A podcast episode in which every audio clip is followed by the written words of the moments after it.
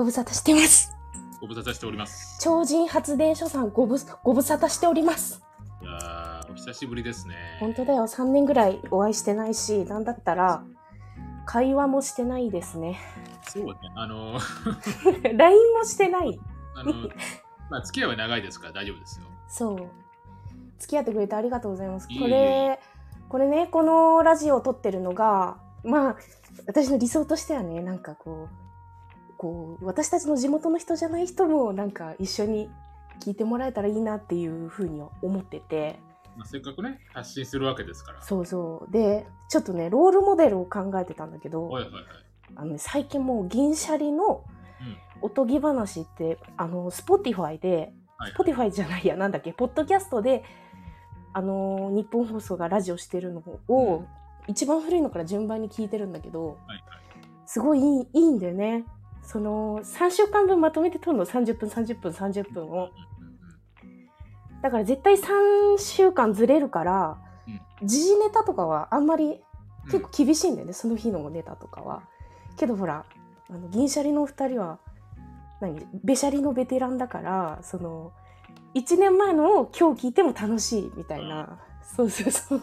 でね、僕はね、あの、同じポッドキャストで、うんうん。あの、ジェーン・スーと堀井美香がやってるオーバー・ザ・サンっていうのをイメージしてたんですよ。はいはいはいはい。あのまあ、あの、ラジオのね、今パーソナリティでも有名なジェーン・スーで、コラムニストでもあるんですけど、うんうん。その人が、あの、もともと一緒にラジオやった TBS アナウンサー、今もう辞めちゃってフリーになってるんだけど、うんうん。あの堀井さんっていうね、人と、うんうん。もう多分、190何回ぐらいやってるのかな？毎週金曜日。やってるポッドキャストで、まあちょっと本当、なんていうのかな？あの、ラジオとかは基本的に誰でも聞けるから、うん当然配慮があったり、うん。いろいろ、なんていうの？あの、ね、いろんな意向があるけども、うん。ポッドキャストはあくまでも、もう、聞きたい人が聞くやつだから、もう好き勝手喋るぞみたいなスタンスの。ものだと僕は思ってた。いやでもこのあの一応とりあえず追いかけっこラジオって名前つけ10分前につけたんだけど追いかけら追いかけっこラジオ？そうそうそう。あのどうしようかなと思っててあのなんでこれにしたかっていうと私ねその流行ってる時に一緒に見たりできないかったりするんですよね。だからなんていうかな。こう今1年前のエンタメを見るとかうん。こうサブスクとかあったらそういうこと今できますよね。でも、うん。もう今このエンタメを今見て誰かに言いたい誰かと語り合いたいって時にもう旬が過ぎてたらもうちょっとね抑えが効かないんですよね。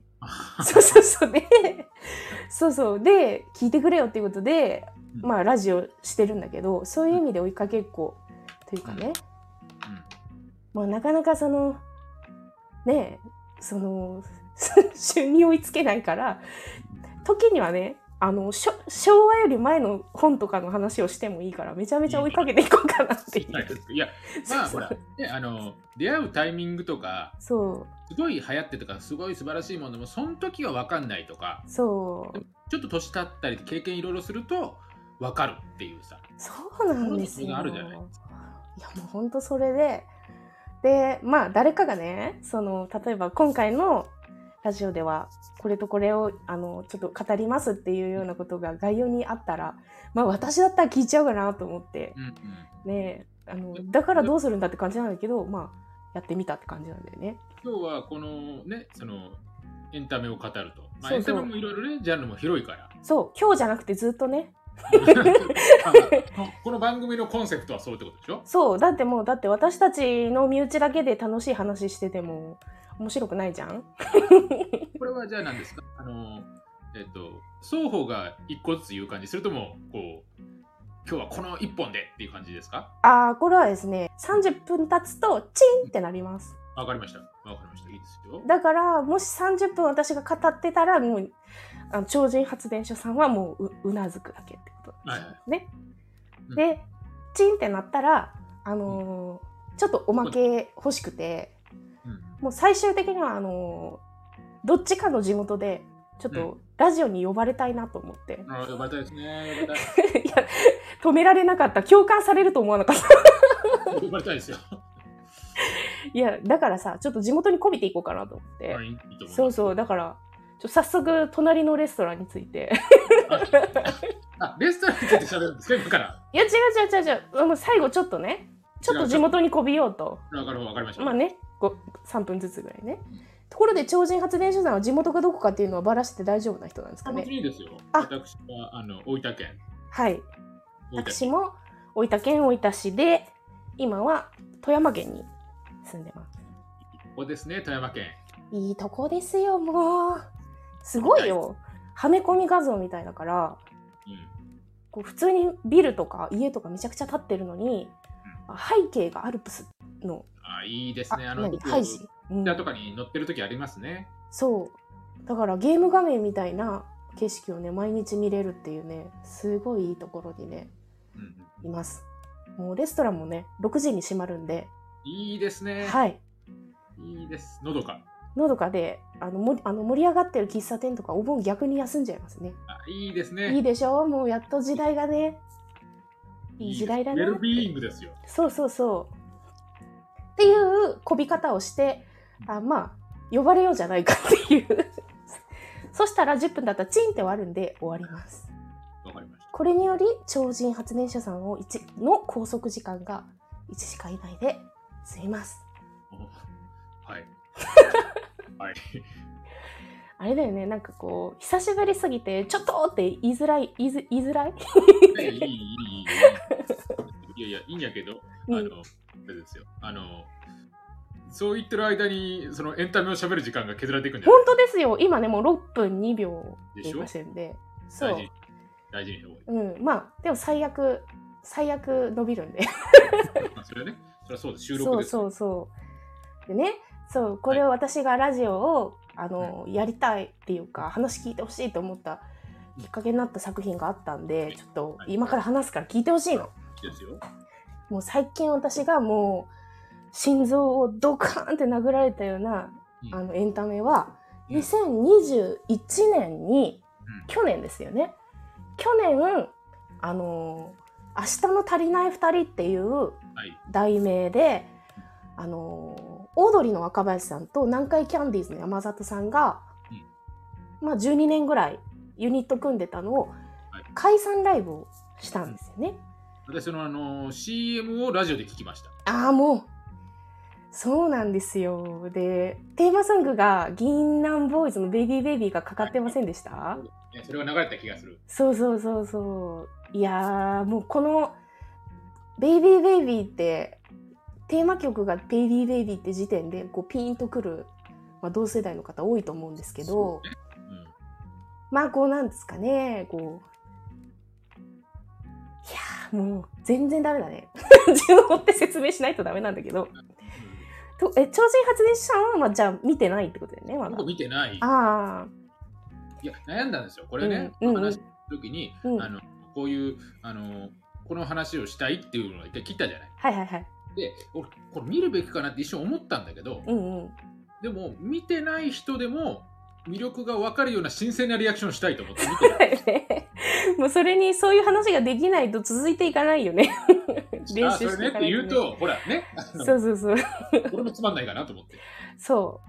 あじゃあちょっとせもうほとんどウィキペディアなんだけど説明してもらうと最初ねあの2009年にあのお笑いライブが下北沢の北沢タウンホールっていうところで、まあ、ユニットライブがあってそこで2人がねあのユニットとして結成しててで今となってはうん。そのコンプレックスを生かしたアートっていうのはまあ結構もうなポップになってきているというかね。うん。もうだから今今更その過去の映像を見たら、うん。ちょっと一番最初はねあ知ってるって思うところはあるんですよ。2022年の時点で見たら当時の、まあ、昔の映像では2人は飲み会が嫌いだとか人の目を見て喋れないとかそういうちょっと生きづらさとかを笑いに消化うんしてるんだよね。あの当時『アメトーーク』とかでも人見知り芸人とかって言ってあの、やってたりしたんだけどねそうそうそう。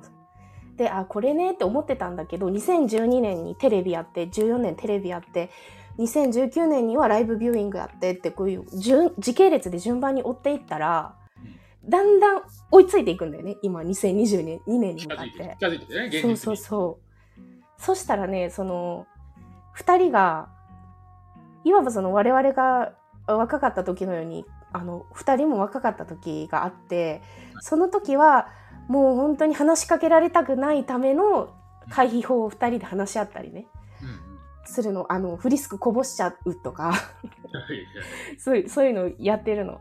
でもだんだん、こう、若林さんの方が、うんすあの、生き方とか変わっていくんですよね。あの、途中で、あの、何年だったかな。2013年に、うんあの、若林さんは社会人大学人見知り学部卒業見込みっていう本を書かれてて、ねそう。だからおそらくその人見知りキャラっていうのに、こう、ひ一個区切りをつけたのがそのあたりだと思うんだけど、もう今となってはもうバンバン人の話を聞く MC みたいな。そうね。もう回す人になってる。そうそう。で、そうなるにあたって、山里さんがね、お前は変わっちまったみたいなことを言ったり、今度、まあ若林さんが、うんいや、君が結婚したんだからお前が変わらないとダメだよ、みたいな。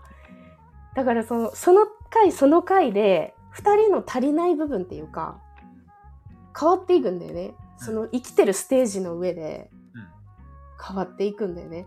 で、最終的に、まあ2000、去年の、あの、最後は明日の足りない二人っていう、あの、ライブビューイングで5万5千人だって、同時視聴が。ライブビューイングの。いやー、すごいよ。もう、その人たちが、まあ、またね、こう解散ライブを下北沢の北沢ホールって一番最初、あ、北沢タウンホールって一番最初にライブをしたところで解散ライブをするんですけど、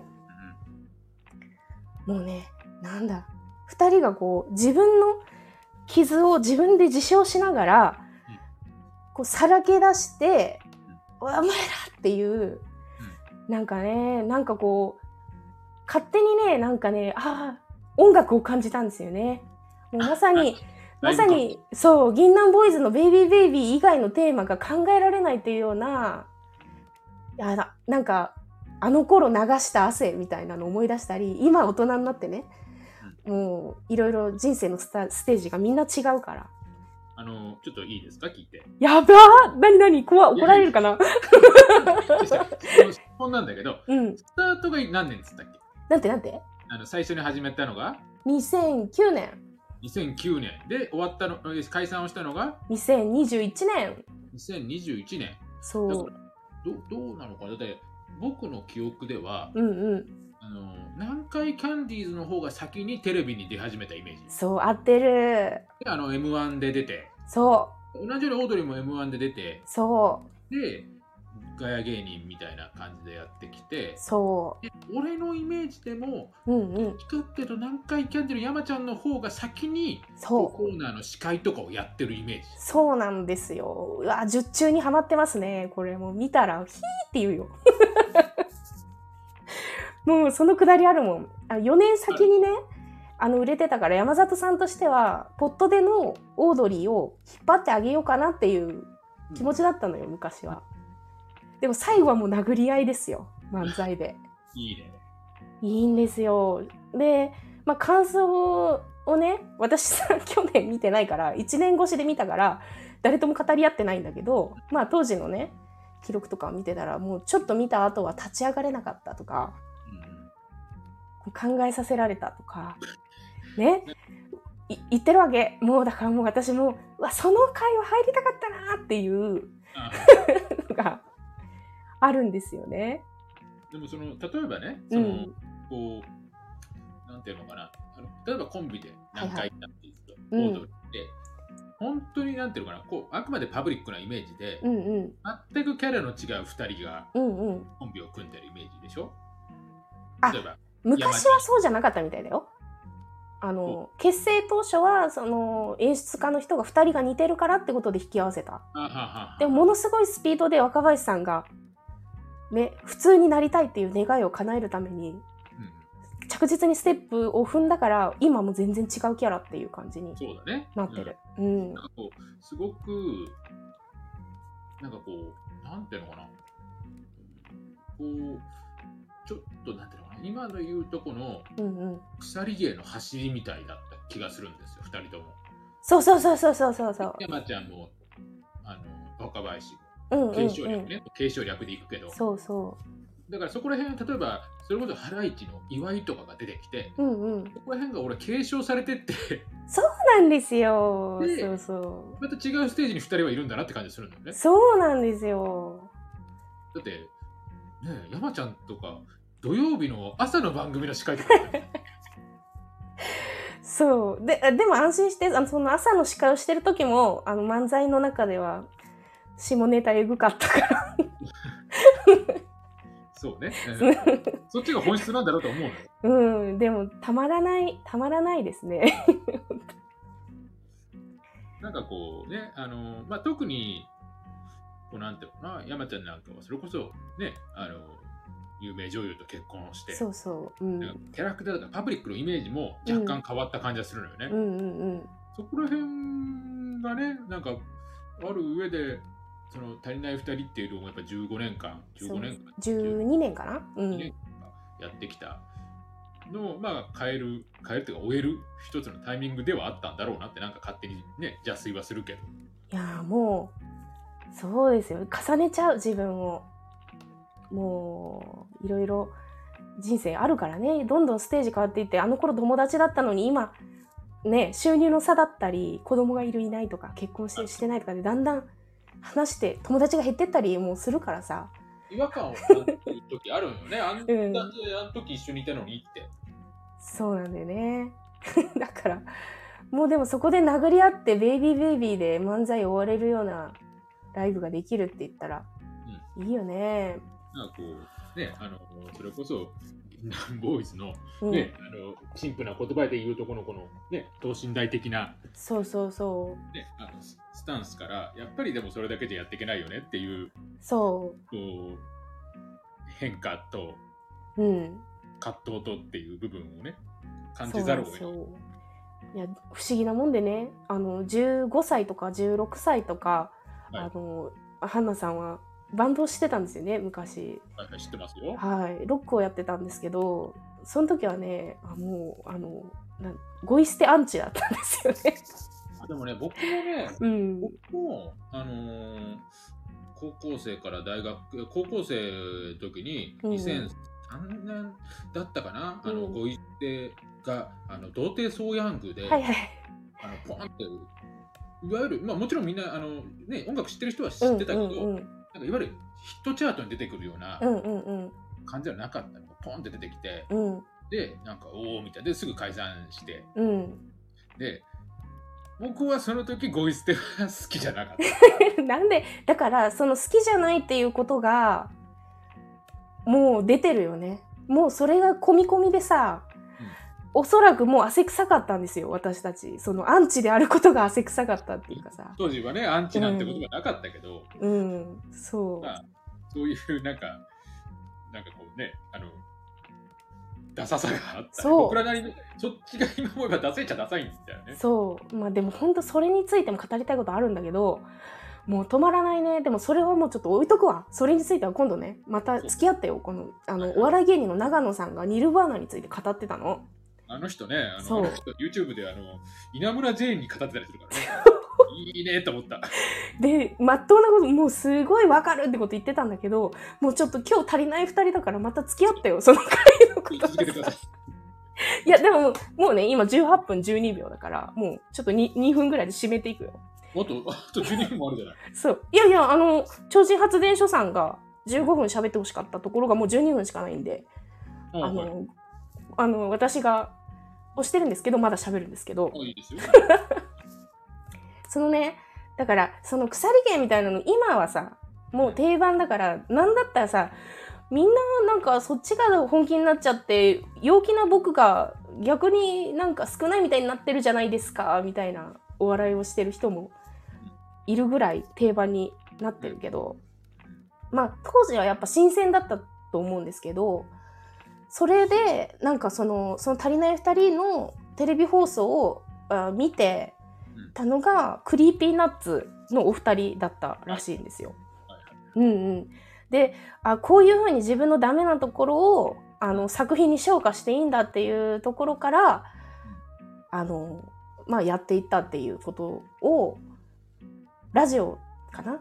そう。で聞いたっていうかあ違うか。そのまあ順番的にはねあの私「オールナイトニッポン」をたくさん聞くのが大好きなので、まあ、 Creepy Nuts のことを、まあ、好きになってそっからたどってたどってのたど足りない2人に続いていくんですけどそのなんだろうなそのお笑いっていう形でそう足りなさを消化したのを見て反応したのが全然別ジャンルのあのラップの人たちだったっていうところも感慨深かったしいやであのでも私ちょっと思ったんだよね。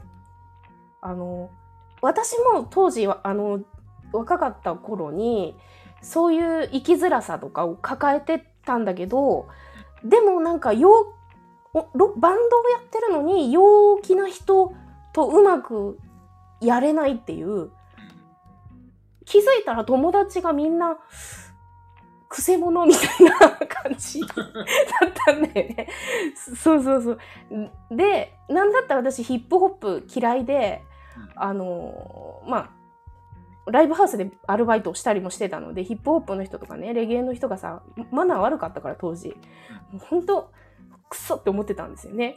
あいつらマナー悪いと思って、嫌いやって思ってたんですけど、なんか、その、でもやっぱり彼らはラップが好きだったんだなと思ってね。なんかもう、あーダメですね。いやもうララジオ初回だから許してほしいんですけラど、ップの人たちって、うん、やっぱり、そのなんていうのかな、あの音楽以上に、うんやっぱりね、リリックとかライムとかっていうね、そうそう。部分だから、やっぱりどっちかってそそっちの方に親和性が高いんじゃないのって俺思うんだけど、あー、え、どういうこと？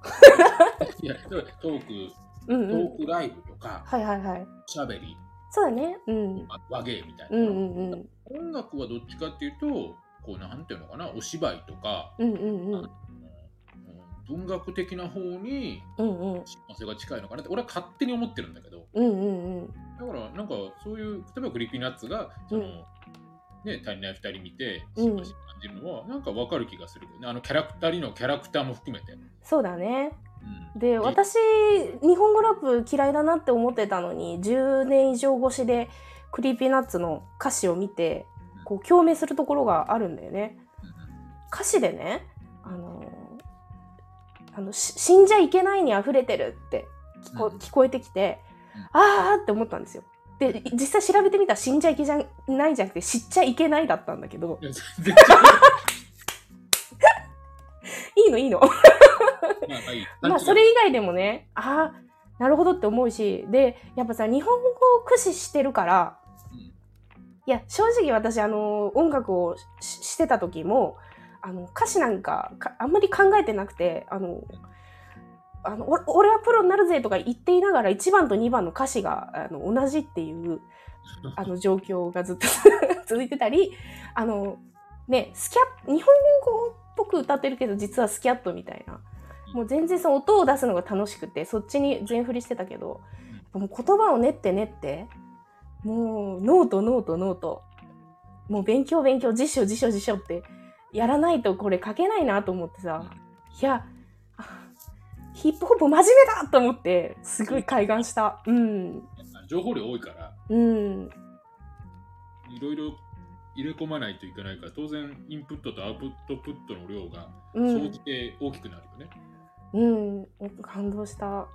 で、これからでも私もまだ作品いやりたいなと思う時もあって、でも結構私自分の作品にあの飲み込まれることが多いから、もう精神科の先生に聞いたことがあるのね、どうやったらいいって言って。うん。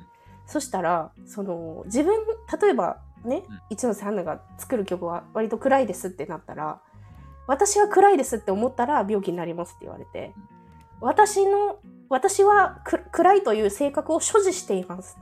うん。私は爆発したいですっていうか感情を所持してますってこう自分自身と所持してるものを切り分けて考えないと、昭和の文豪とか結構死んでますって言われてうんなるほどっていますよ。そうそうそう思ったんですよ。はいお時間です。ですね。でもね安心して24分16秒 ,6 秒だから6秒も6分も話せますよ。俺6分しか喋れない。いやいい話していいよ。多分聞いてる人も、どうでもいいわって言ってると思うよ、その30分。ねえ、6分しか話せないってなると逆に難しいよ。もう、じゃあ編集点作りませんか？超人発電所さん。う。作りましょうか。ね、ここで元気よくさよならって言って、2本にしましょ時間に分けんねこれを。う。そうもうだって今24分51秒だね。あこれ30分番組で。そうです、そうです。あ、うんちょうどいいじゃん。こびようよ。残り5分でさ。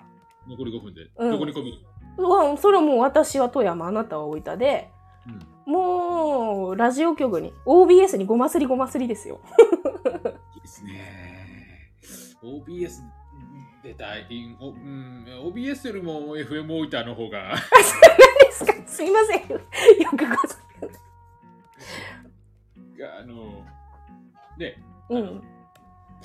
こびたいってわけじゃないんですけどね。うんこう僕もね、バンドをやっていて、うんうん。あのライブをしたりするんですよ。うんうんとにかく僕らの曲をうん。うん。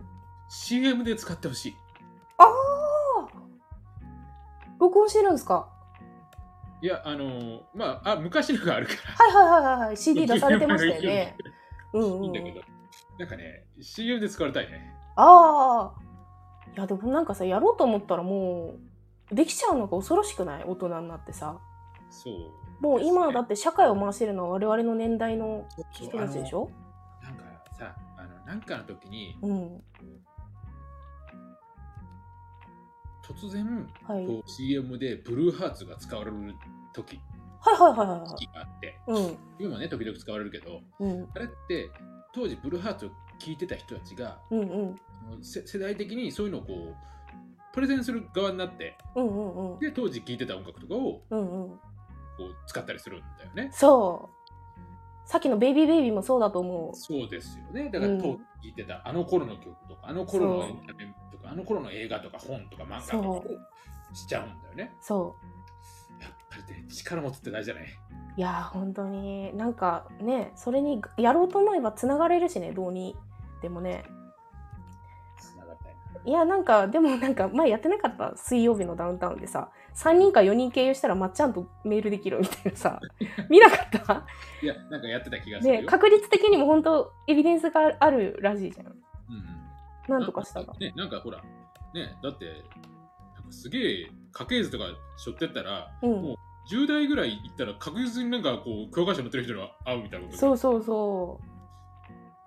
あのさなんか本当にさ私ばっかり喋って恐縮なんだけど富山にさ、はい。あの富山ももちろんテレビ局あるんだけど あるでしょ、そうそうう。そうまあもちろんその地元のさあのワイドショーあるじゃん。カボスタイム的なのあるじゃん、あのライブ BBT ってあるんだけど。ライ何？ライブ？ライブ BBT っていう ?BBP? T T T T テテね。テテテは富山のテね。あ可能性高いね。T はなんだろうね。ブロードキャスト的なあれじゃないですか ブロードキャストあかブロードバンド富山かもしれませんねらインターネットみたいですね。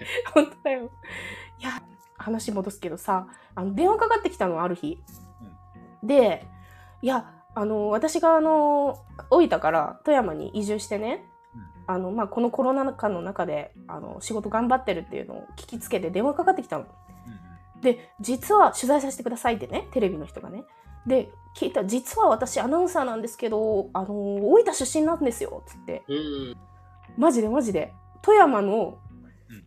あのアナウンサーが私と全く同い年で大分市出身の人だったの。まあ、あの 同じね、あその時代に、同じ時期にそこにいたってことでしょ？そう。でいやそれもあってちょっと面白いなと思って電話かけたんですよ。すごい偶然じゃない？うんうん、いいね、そういうの。そう。仲良くなりたいよ。そう2回も取材に来てくれたよ。それで。友達になればいいじゃん。え？友達になっちゃえば。いやでも私あのあの猫かぶってから。テレビ見るとき。そうね。そうね。そうそうそうもうダメよ。ラジオ聞かせられないわ。ちょそりゃそうだ。そう。えちょっと待ってこびてなくない？